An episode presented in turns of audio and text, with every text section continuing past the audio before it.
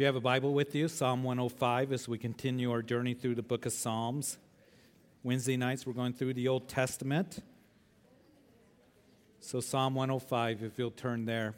If you need a Bible, just raise your hand, and Jerry will be happy to slip you a Bible. We're going to cover Psalm 105, go into Lord willing, Psalm 106.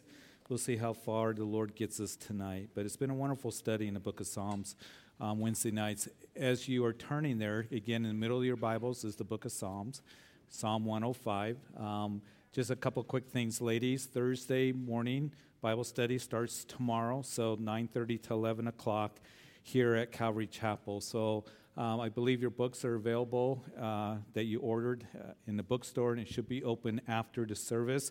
Also, Sandy asked for uh, just prayer and for help for children's uh, uh, watching the kids on Thursday morning. So if the Lord lays it on your heart, if you can let her know, she's here tonight, and they'll be setting up after the service for the lady study. Um, that would be a tremendous blessing. Also, Friday, don't forget young adults, 7 o'clock, Cairo.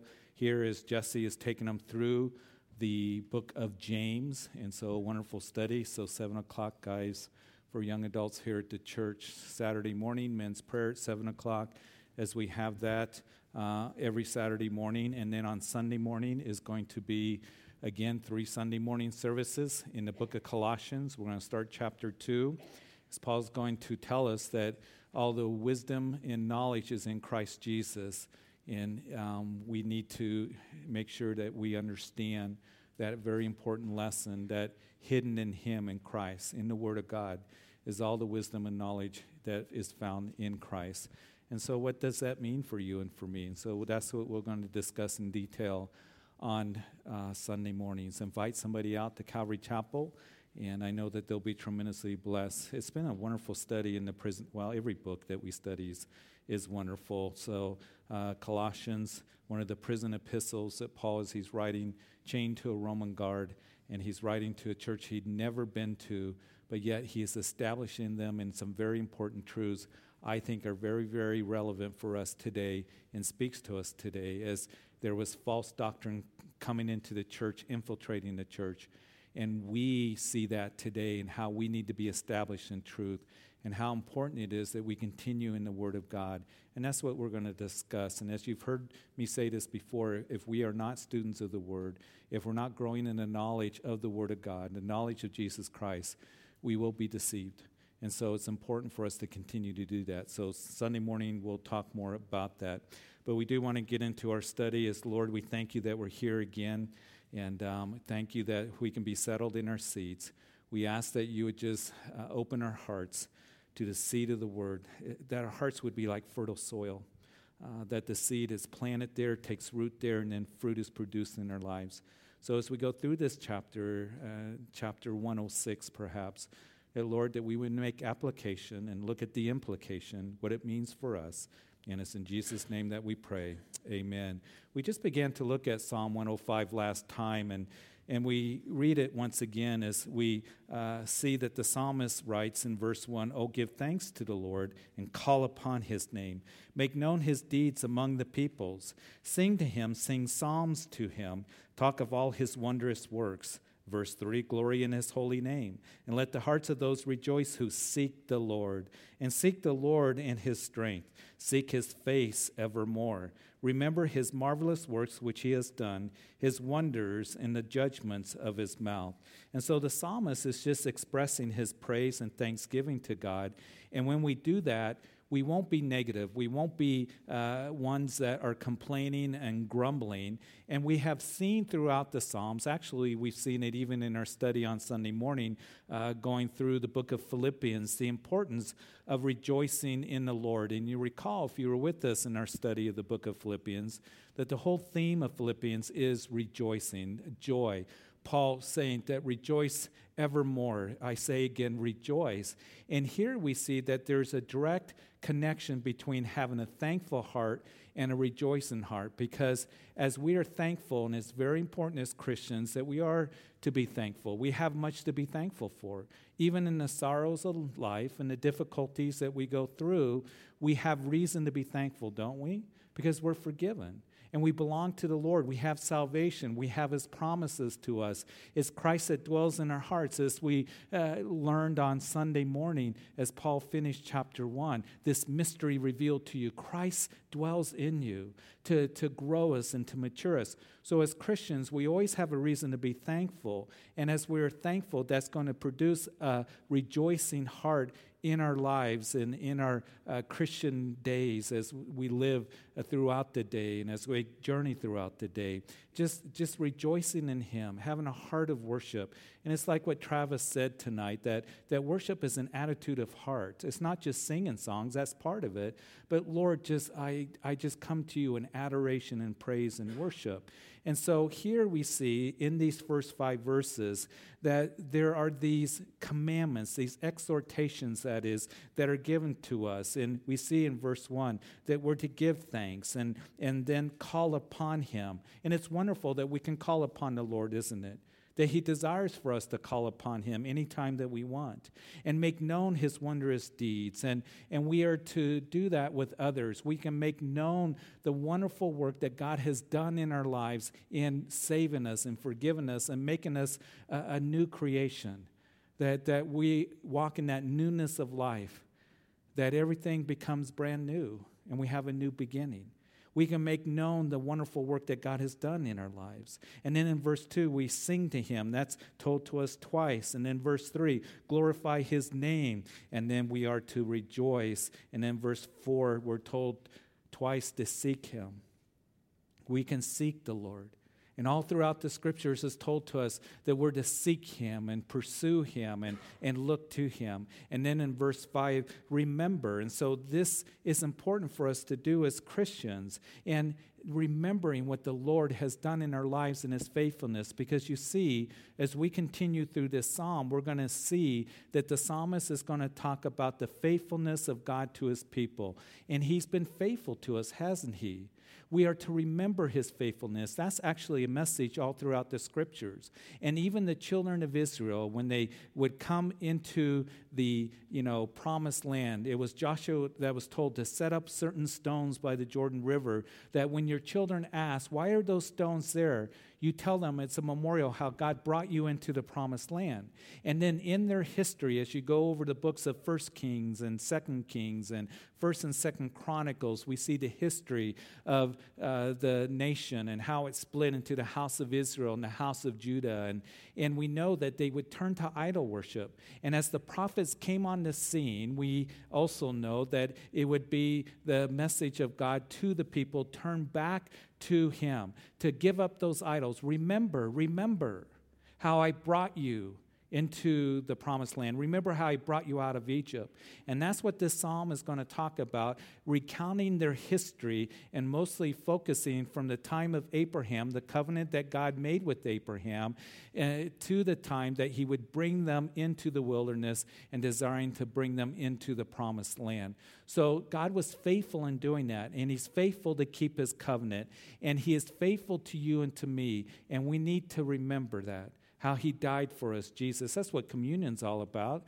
Communion just isn't a routine that we go through and an exercise. But Jesus said, Do this as you take of the cup, as you uh, take of the bread, do this in what? Remembrance of me. As we remember the new covenant that Jesus established, that you and I are part of because we come to faith in Jesus Christ. That Jesus allowed his body to be broken and his blood shed for the forgiveness of sin. So these things are really important to do, especially when we find ourselves in a season where we're feeling blue and down and discouraged and defeated and maybe going through sorrow.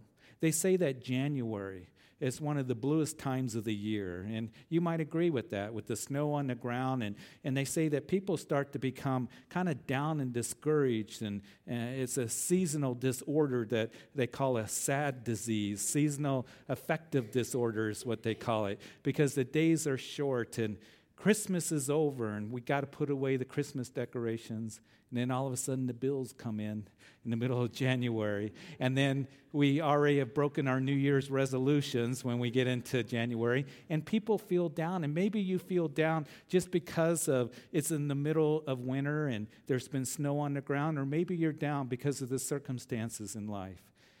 Maybe you're down because of sorrow in your heart. And maybe you've experienced loss or something. And sometimes when we get to that state and we go through those days and we have that season in our life, we wonder, Lord, what is it that I'm to do? We ask others, what is it that we are to do? Well, here's a good list of things, these first five verses to give thanks and call upon Him and make known His deeds and sing to Him and glorify His name and rejoice and seek Him and remember Him.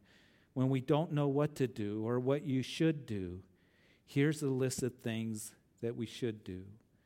And as we do those things, you're going to see that joy is going to begin to come back into your heart. And I want to remind you that you see a lot of messages in the church today that are very popular is God wants you to be happy. And happiness, again, is dependent upon the circumstances of life. And I'm not against happiness, uh, not at all. But we can't go every day of our lives just being happy and snapping our fingers and tapping our toes, and nothing bothers me. But what the Lord desires to give us is something much richer and deeper, and that is joy. Joy inexpressible, joy uh, unspeakable is what the scripture talks about. And that's what He desires to give to us every day, whether we are going through happy times or whether we're going through sad times, whether we're going through glad times or whether we're going through difficult times and sorrow and sadness. The Lord desires to give us that joy inexpressible in our hearts. And as we do these things, that Lord, I don't understand what's going on. I don't know why I feel so down, or uh, Lord, I'm going through this loss. I don't know why these things are happening in my life, but I do give you thanks because you are faithful to me and you love me. And I know that I can call upon you. And I'm going to make known your, your faithfulness to others. And there's going to be a song in my heart and I'm going to glorify you. And I want to rejoice in you. And I'm going to seek you, Lord, and remember your faithfulness in my life. So I pray that this is an encouragement to you if you're going through a difficult season in your life. And now we're going to see as we continue how the psalmist reminds us of the covenants that he makes with this people, beginning with Abraham. He's going to be again recounting the history of Israel as they would be brought out of Egypt into the promised land. But let's begin to look at that. In verse 6, O seed of Abraham, his servant, you children of Jacob, his chosen ones. He is the Lord our God. His judgments are in all the earth. He remembers his covenant forever, the word which he commanded for a thousand generations, the covenant which he made with Abraham and his oath to Isaac, and confirmed it to Jacob and for a statute, to Israel as an everlasting covenant, saying, To you I will give the land of Canaan as the allotment of your inheritance, when they were few in numbers, indeed a very few, and strangers in it. And so we see here that the psalmist speaks about the Abrahamic covenant that you read about in Genesis chapter 12. Uh, most of you are familiar with it as God told Abraham that leave your father's house and come to the place that I'm going to show you, and I'm going to make you a father of a great nation. And Abraham and Sarah would leave the, uh, the land of the Chaldeans, and, and they would come across the Fertile Crescent into the land of Canaan, and, and there they would uh, live in tents. And they were waiting for the promise of God given to them. And the promise was, Abraham, I'll make you a great nation. And Abraham and Sarah at that time didn't have any children. And they had to wait 25 years before Isaac would be born. And they endured, you know, that time. And, and God was faithful to bring that promise to pass. But the Abrahamic covenant was this that I'm going to give you all of this land Look around, Abraham. All that you see as you move into Genesis chapter 15. And it was God that passed through the animals and, and Abraham. Uh, a unilateral covenant was given to him because God is the one that passed through it. And notice here the covenant which he made with Abraham, his oath to Isaac, he confirmed it with Jacob. And all that you see, Isaac, all that you see, Jacob, You remember that was Jacob as he was running from uh, Esau and, and he was headed to Padan Aram, that there at Bethel, that he has that dream of the ladder of angels ascending and descending. And he said, I call this place Bethel, the house of God, because God was here and I didn't know it. And God reiterated that covenant to Jacob, said, All this is yours. Look as far as you can. And the borders were set there in Genesis chapter 15 that really go from the Nile River in Egypt all the way over to the Euphrates River, which is in Iraq. Now, they've never had all of that land. Uh, the uh, descendants of Abraham, that covenant going through Isaac and then through Jacob. Jacob had his 12 sons who were the patriarchs of the 12 tribes of Israel. And God said, All of this I'm going to give to you. They've never occupied all of that land. Uh, the closest that they did was during Solomon's reign, where they would reign clear down into the Sinai Peninsula, but uh, that was about it. And, and so we know that God's going to bring it to pass, as it says here remember his marvelous works and know that in this covenant that is a covenant which he uh, remembers forever and a covenant that is going to be commanded for a thousand generations. In other words, when Jesus Christ comes back and he establishes his kingdom, and then there's the restoration of Israel, and that's all part of the end time prophecy, then we're going to see that the borders of Israel are going to be expanded. And as you look at it, you know that there's a lot of debate about land and um, Israel giving up land in the West Bank and the Golan Heights and who really has the rights to Jerusalem. Well, God settled it in His Word. He says that all this belongs to you, Abraham, and to your descendants. And I'm going to keep that covenant. And we're going to see that He will fulfill that in the millennium reign of Jesus Christ. So here is the promise given to Abraham. We continue in verse 13. And when they went from one nation to another, and from one kingdom to another people, He permitted no one to do them wrong. Yes, He rebuked kings for their sake, saying, Do not touch my anointed ones and do my prophets no harm. So Abraham, he, he lived in a tent, he wandered around, and God protected him. They, they were small in number, and then he had Isaac, and, and Isaac eventually would have Jacob. And as they were in the land of the Canaanites and the Hivites and the Jebusites and the other ites that were in the land, God would protect them because their numbers, the Canaanite tribes, were great in number, but God would protect them and protect Abraham and Isaac and, and for Jacob. And then Jacob, of course, would leave for 20 years and go to the east about 400 miles to Padan Aram in that area, which is again that area of Iraq. And there he would meet Leah and he would meet Rachel as you read those chapters and have two concubines and he would have his 12 sons. But then we see that as uh, the psalmist continues, we read in verse 16, moreover, he called for a famine in the land. He destroyed all the provision of bread. He sent a man before them, Joseph, who was sold as a slave, and they hurt his feet with fetters. He was laid in irons until the time that his word came to pass. The word of the Lord tested him. The king sent him and released him. The ruler of the people let him go free, and he made him lord of his house, and the ruler of all his possessions to bind his princes at his pleasure, and to teach his elders wisdom. Verse 23 Israel also came into Egypt, and Jacob dwelt in the land of Ham. He increased his people greatly and made them stronger than their enemies. He turned their heart to hate his people, to deal craftily with his servants. And so we know that it would be uh, Joseph that was the favorite son of Jacob. And it was Jacob that uh, gave him a coat of many colors. And you know, as you read there in Genesis uh, chapter 37, the dream of Joseph. And Joseph has this dream that these uh, bundles of sheaves bowed down to him. And then he said to his brothers and to his dad, and I also had another dream, and that is that there was the sun and the moon and the 11 stars, and they bowed down to me. And, and it was Jacob that rebuked Joseph and said, What are you saying? That we're going to be submitted to you and bow down to you? So Joseph was given a promise as well through those dreams that he would have a place of prominence, that he would have a place where there'd be those who would be subject to him. And I don't know if Joseph understood all of that, but we know that his brothers became very envious of him, didn't they? And they threw him into a pit and they were going to kill him. But then they saw a caravan going to Egypt. So they sold Joseph into slavery. Uh, they got some money. They went and told dad, Jacob, that, sorry, your favorite son has been killed by a wild animal. And Jacob was full of sorrow and grieving for all those years because of what his sons had done.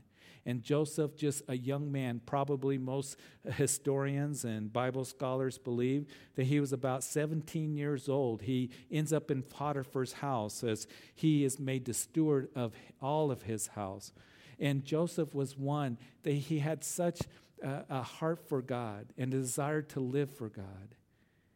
And you know the story as you see that it was Joseph that as he's in the house, Potiphar's wife made advances towards him. And she, she would grab Joseph and say, Lie with me. And what did Joseph do? He wiggled out of his, his coat and he took off running. You know, that's a great illustration of an important truth that's given to us in the New Testament. Because you see, Paul would write to Timothy, Timothy, flee useful lusts. And I'm going to give you some real good advice when there is those temptations that come to us whether it's with lust or whether it's sinful, you know, temptation that come in one way or another, that we are to flee those things. So, so here's a very important word geography. Get away from it, all right? And that's what Joseph does. He just flees from Potiphar's wife. And he said something very important. He said that, How could I do this great wickedness before my God? It is in the book of Proverbs that we're told that we're to hate evil that's the beginning of wisdom. Is the fear the Lord, and to have wisdom is to fear evil. And I pray as Christians that we would have that heart and that mindset that that which is uh, evil and sin before the Lord, that we would look at it and say, How could I do that before my Lord? I love him. And that we would put geography. Sometimes we need to stay away from those situations and those places and the old hangouts and those places that bring and situations that temptation. But all the time when the Bible says flee something, Timothy, flee useful lusts, then it tells us to pursue something else and pursue righteousness and holiness. Pursue the Lord and pursue to have a heart after Him. And so Joseph, at that time, he is thrown in prison and he's in prison for about 12 years. Can you imagine how Joseph must have felt? He has this dream from God that he's going to be in a place where there are going to be those subject to him.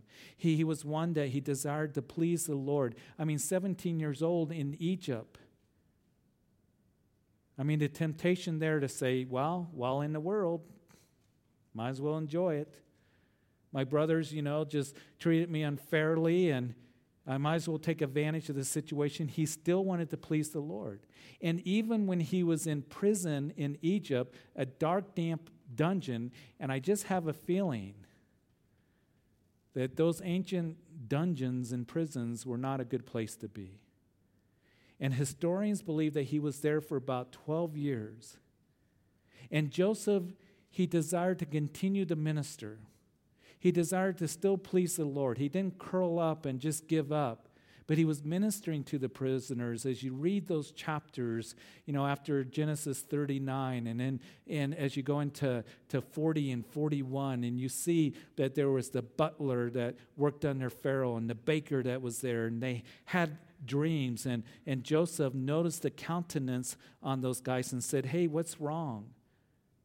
And they said we had dreams. And they told joseph the dreams and and you're familiar probably a lot of you with those chapters so we can't get into details but it was the butler that said i had this dream and joseph said the interpretation is you're going to be back up in the palace serving pharaoh. And, and, and the baker had a dream and too bad baker your head's going to be lopped off for what you did and that's exactly what happened.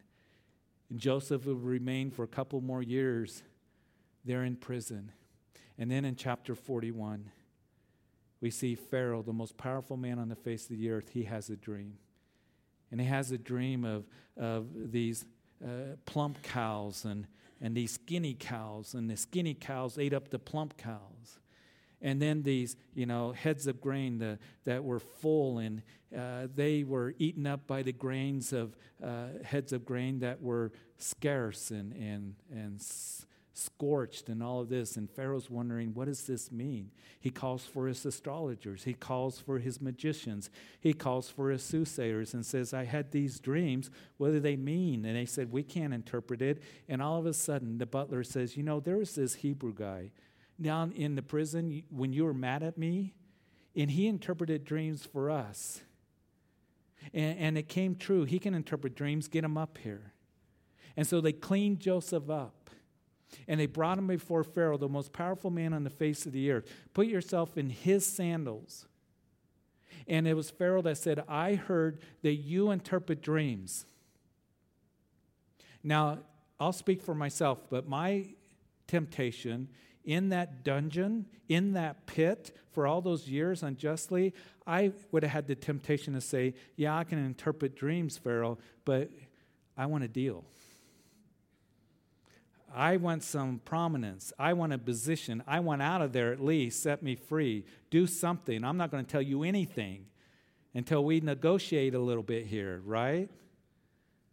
But I just love Joseph. He says, Yeah, it's not me, but it's God. And God will use me to interpret the dream, Pharaoh. And as far as Joseph was concerned, he was going to go right back into the prison cell. And so he interprets the dream for Pharaoh and he says, Pharaoh, here's what's going on. You're going to have seven years of, uh, of great crops and grain. You need to store it up because there's going to be seven years of famine that's going to be horrible.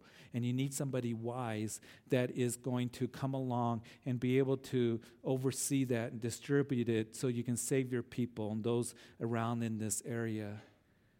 And it was Pharaoh that said, You're going to be the one. And all of a sudden, in a moment like that, you see that Joseph goes from, from the pit to prominence.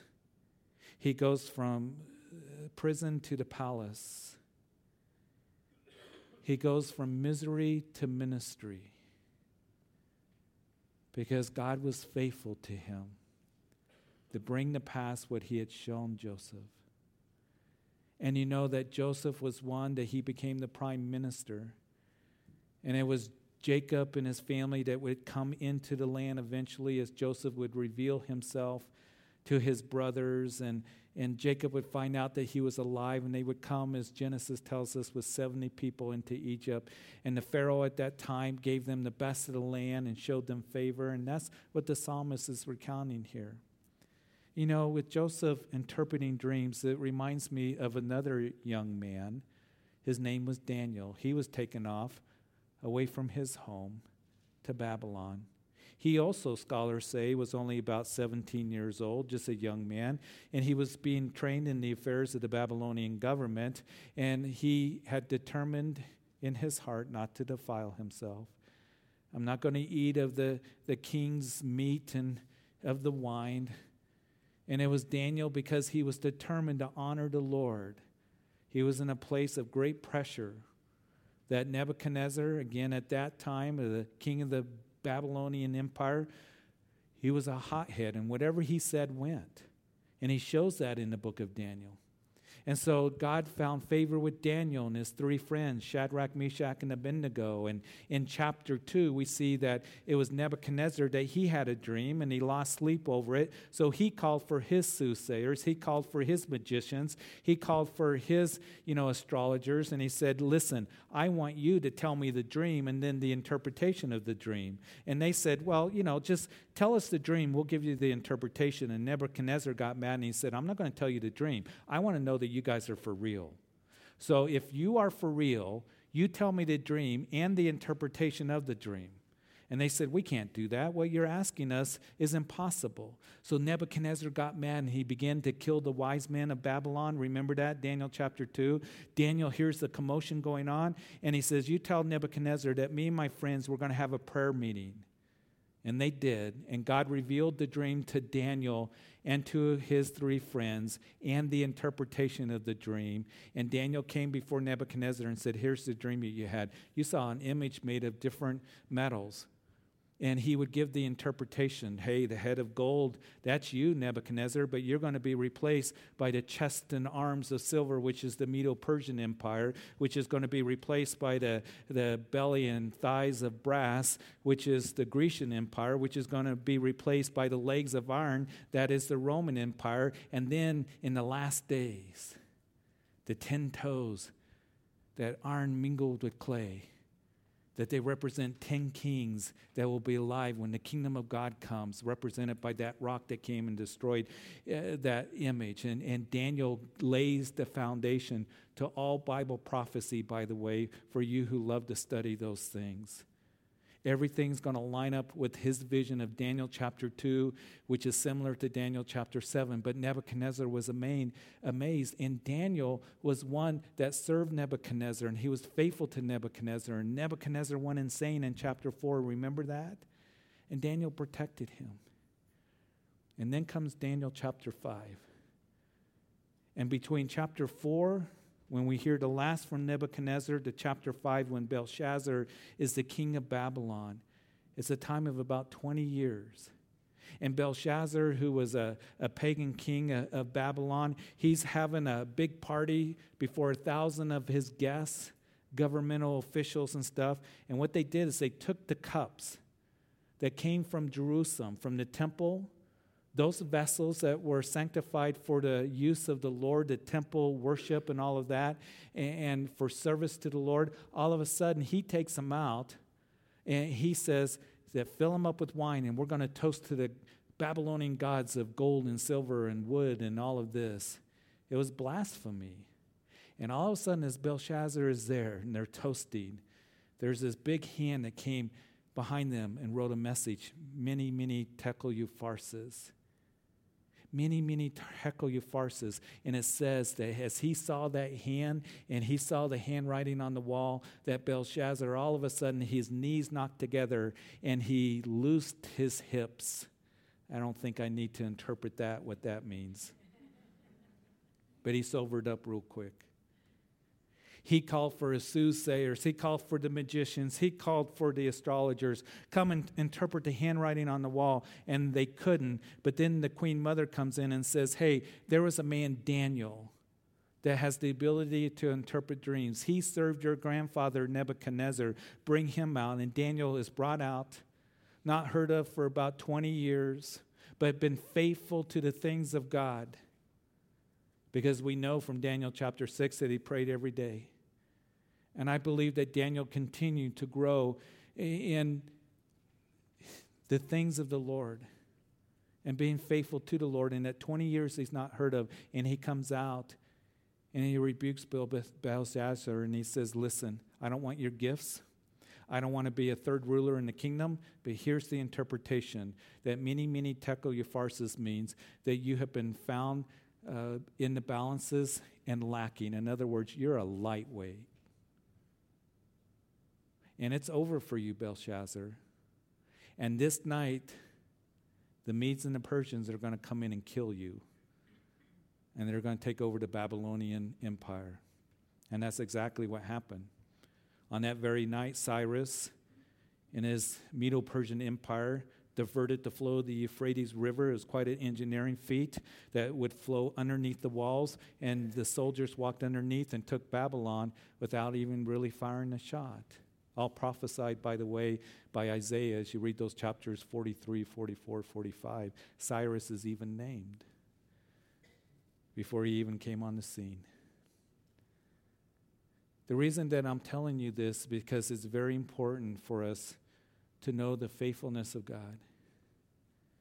And maybe the Lord has put a vision into your heart and spoken a promise to you. And sometimes there's a a period of time from the time that the promise is spoken to you or you read it or given to you to the fulfillment of the promise. But know this that God will be faithful to fulfill that promise to you. And maybe that you're wondering, Lord, I feel like that I'm in this pit. I feel like that I'm in prison to this situation. I feel like that I'm not being used. I'm just kind of been, you know, shelved for a little while. You continue to look to Him and seek Him and call upon Him because you never know, you never know. And the time's going to come when you're going to be called to give that interpretation to that person that needs it. Because they're confused by the world's counsel and philosophy and confusion. And, and see, the world's all mixed up and messed up. They, they don't know what's going on. But you and I, as students of the Word of God, we do. Because we have godly wisdom and we have answers to give to others and a message of hope to others. And you never know when you're going to come and interpret the handwriting on the wall. That, listen, this world is not where it's at. That your hope is in Jesus Christ. And that He came to this world to die for you and to save you and to bring you into right relationship with the Father. So don't give up and don't despise the day of small things. Be faithful in the little things like Joseph. He didn't quit, he didn't give up. He continued to minister where he was at. He didn't focus on what he couldn't do, he focused on what he could do. And that's what you and I are to do because God has a purpose and a plan for each one of us and you're here living in these extraordinary days, in these latter days, because He wants to use you somehow in some way. So, Joseph, he would be used of God and used to save his people. And verse 23, as we read, Israel came into Egypt. Israel, of course, is another name for Jacob. Remember the story? Genesis chapter 32. Jacob is uh, coming back from Padan Aram to Canaan. He has his two wives, two concubines, all his children, all his great herds.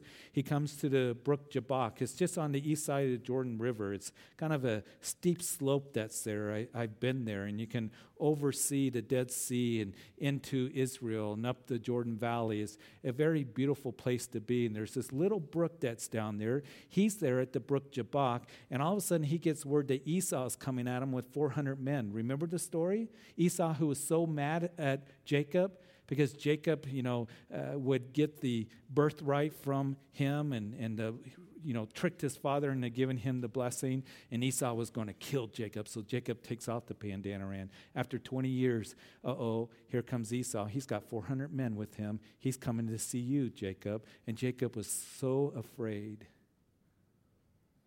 Jacob, this man that was very capable, very together, very resourceful, he always had a plan always was conniving and scheming and and he did that all through his life and all of a sudden he finds himself at the brook and he can't go backwards he can't go back to Padan Aram he can't go forwards and he's there and he's very frightened. So he divides his family up into two sends them off and he's all alone. And you know the story how the lord snuck up on him and wrestled with him all night long. And then jacob says that i won't let you go till you bless me and the Lord said, What's your name? And he said, Jacob. And it wasn't that the Lord didn't know his name, but he had to admit, My name is Jacob. Uh, I'm a deceiver. I'm, I'm a, the heel snatcher. I'm the one that's always trying to come up with a plan, always trying to work things out, always coming up with how it's going to be solved, the situation. And, and I'm not going to let you go, Lord, till you bless me. Hosea says that he said it with tears. And the Lord touched the hip of Jacob, and his hip came out of socket, which would be very painful. And he said, Now your name is no longer going to be called Jacob, but now Israel, governed by God. And it was Israel that would lean on his cane there as he walked away. And you see, in the brokenness of his life, is when he came to be known as Israel. And it is in the brokenness of our lives when the Lord touches us and we hang on to him.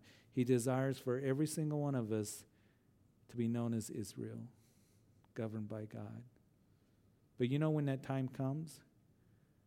When we come to that point where I can't work it out, I can't make a plan, I can't scheme and deceive and pull it out, Lord. When we come to that point of humility and in our brokenness, saying, Lord, I now come to that point in my life governed by you, Israel.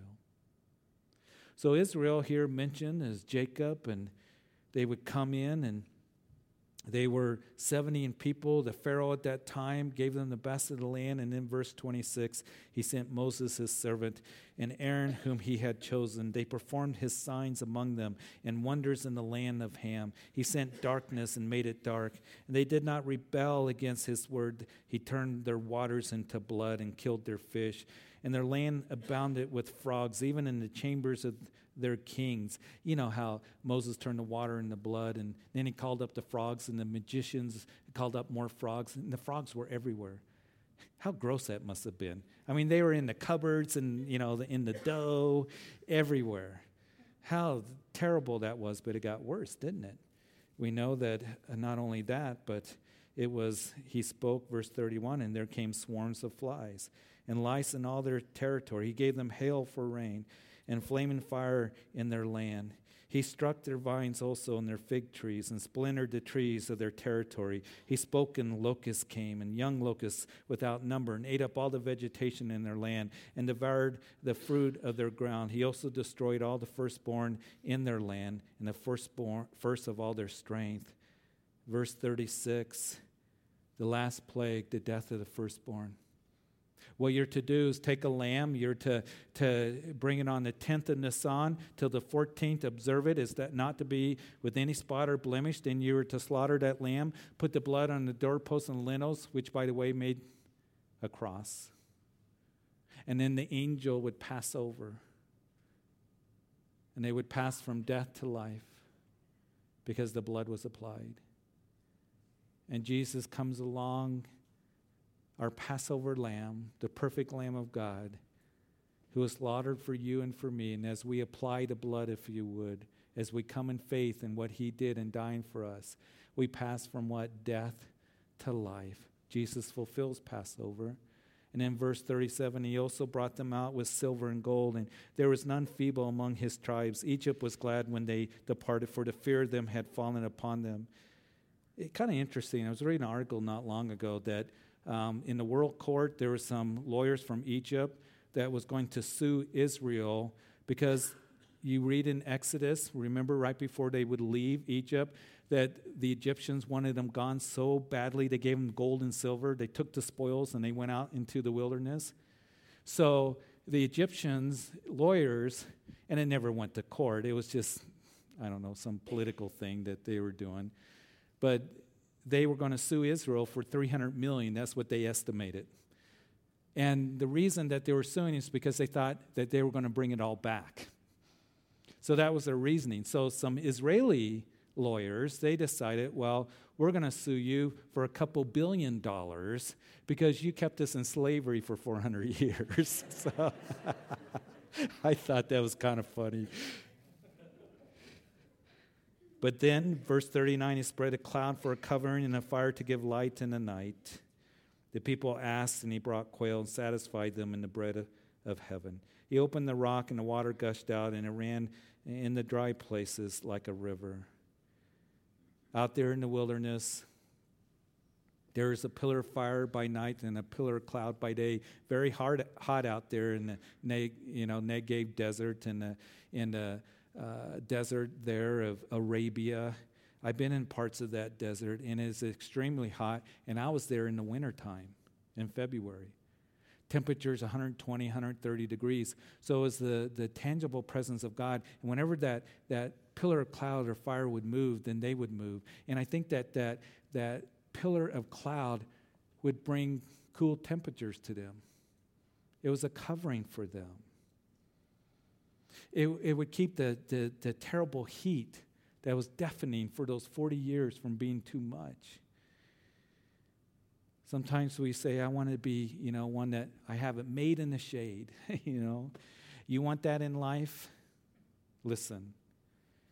You stay under the covering and the lordship of Jesus and you follow him because he's going to steer you and lead you to where he wants you to go. And in that abundant life, you see, as we continue, the people asked and he brought quail. He satisfied them with bread of heaven. He opened the rock and the water gushed out. It ran in the dry places like a river. The water that came from the rock, the bread, the manna that fell from heaven. And Jesus, of course, is the bread of life. And he brings us living water. He says, Come and drink of me and out of your belly will flow torrents of living water. He said, I'm the bread of life, and whoever eats and drinks of me shall never hunger and thirst again. So I want to ask all of us a question in your heart, in your soul are you hungry? Are you thirsty? Go to the bread of life.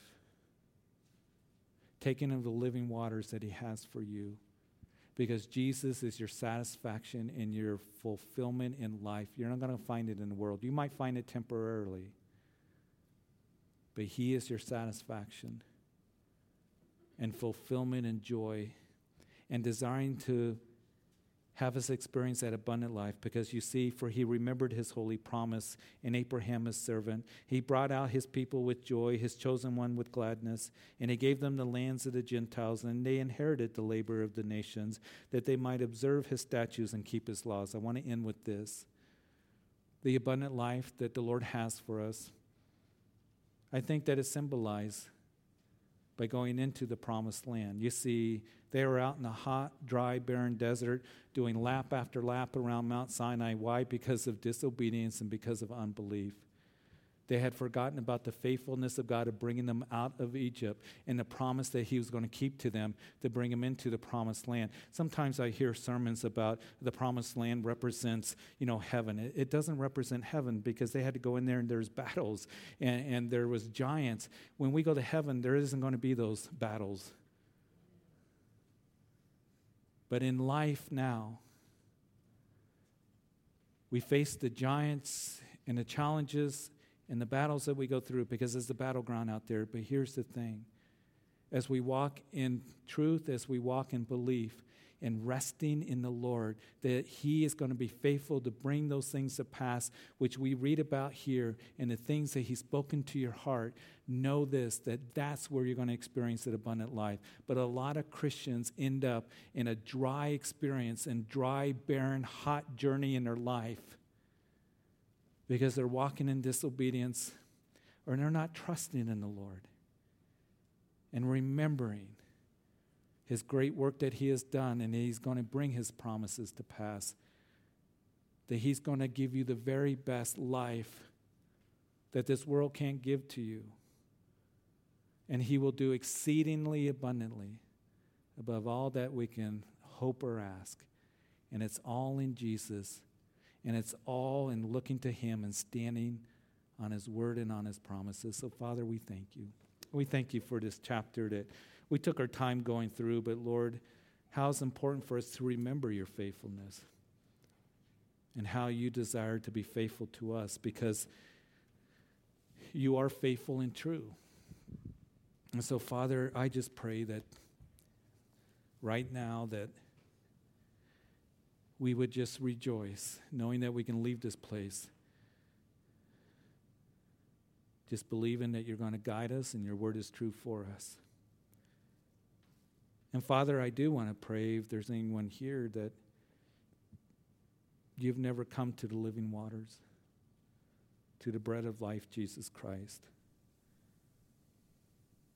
That salvation comes through him alone and what he did for you in going to the cross and dying for your sins. And he rose from the grave. And whoever believes on the Lord Jesus and confesses with their mouth that God raised him from the dead, whoever calls on the name of the Lord shall be saved. It's coming in faith. It's recognizing that you're a sinner because we've all sinned. The Bible says the wages of sin is death. And you believe that Jesus, the Son of God, came and died for you for your sins. And as you repent, the scripture says, that just simply means turn direction and turn to Jesus. Quit going the way you're going, the way of the world, and turn to Jesus for salvation and relationship with the Father and forgiveness. It comes all through Jesus. He's your salvation. There is none other. No one else died for you. No one else conquered sin and death by rising from the grave. Only Jesus. You can't save yourself. Jesus cried from the cross, It is finished. And now you come in faith, believing in Him and who He is and what He did. Tonight is the, the night of salvation because tomorrow isn't promised to any of us. If you've never done that, we're not talking about religion, we're talking about a personal relationship with the true and living God through Jesus Christ and being forgiven and having a new beginning. If that's you, will you pray this prayer? That Jesus, I come to you tonight and I ask that you would forgive me of my sins. I believe you died for me. Forgive me, a sinner. And I believe you rose again from the grave and you're alive. And I ask that you would be my personal Lord and Savior. That you would sit upon the throne of my heart and of my life as I surrender my life to you. And I thank you for saving me and loving me. And help me to live for you all the days of my life. In Jesus' name. And as we conclude the service, I want to be here just praying with anybody that needs prayer. Come up and tell me the decision that you've made. Or if you're listening on live stream, call me this week if you made that decision. I want to hear from you. But for all of us, may we just stay close to you, Lord. Knowing that you will lead us and guide us in everything. And so, Father, we thank you for your word tonight. I pray you take everyone home safely tonight. And it's in Jesus' name that we pray, and all of God's people said, Amen. Amen. God is good, isn't He? Would you please stand?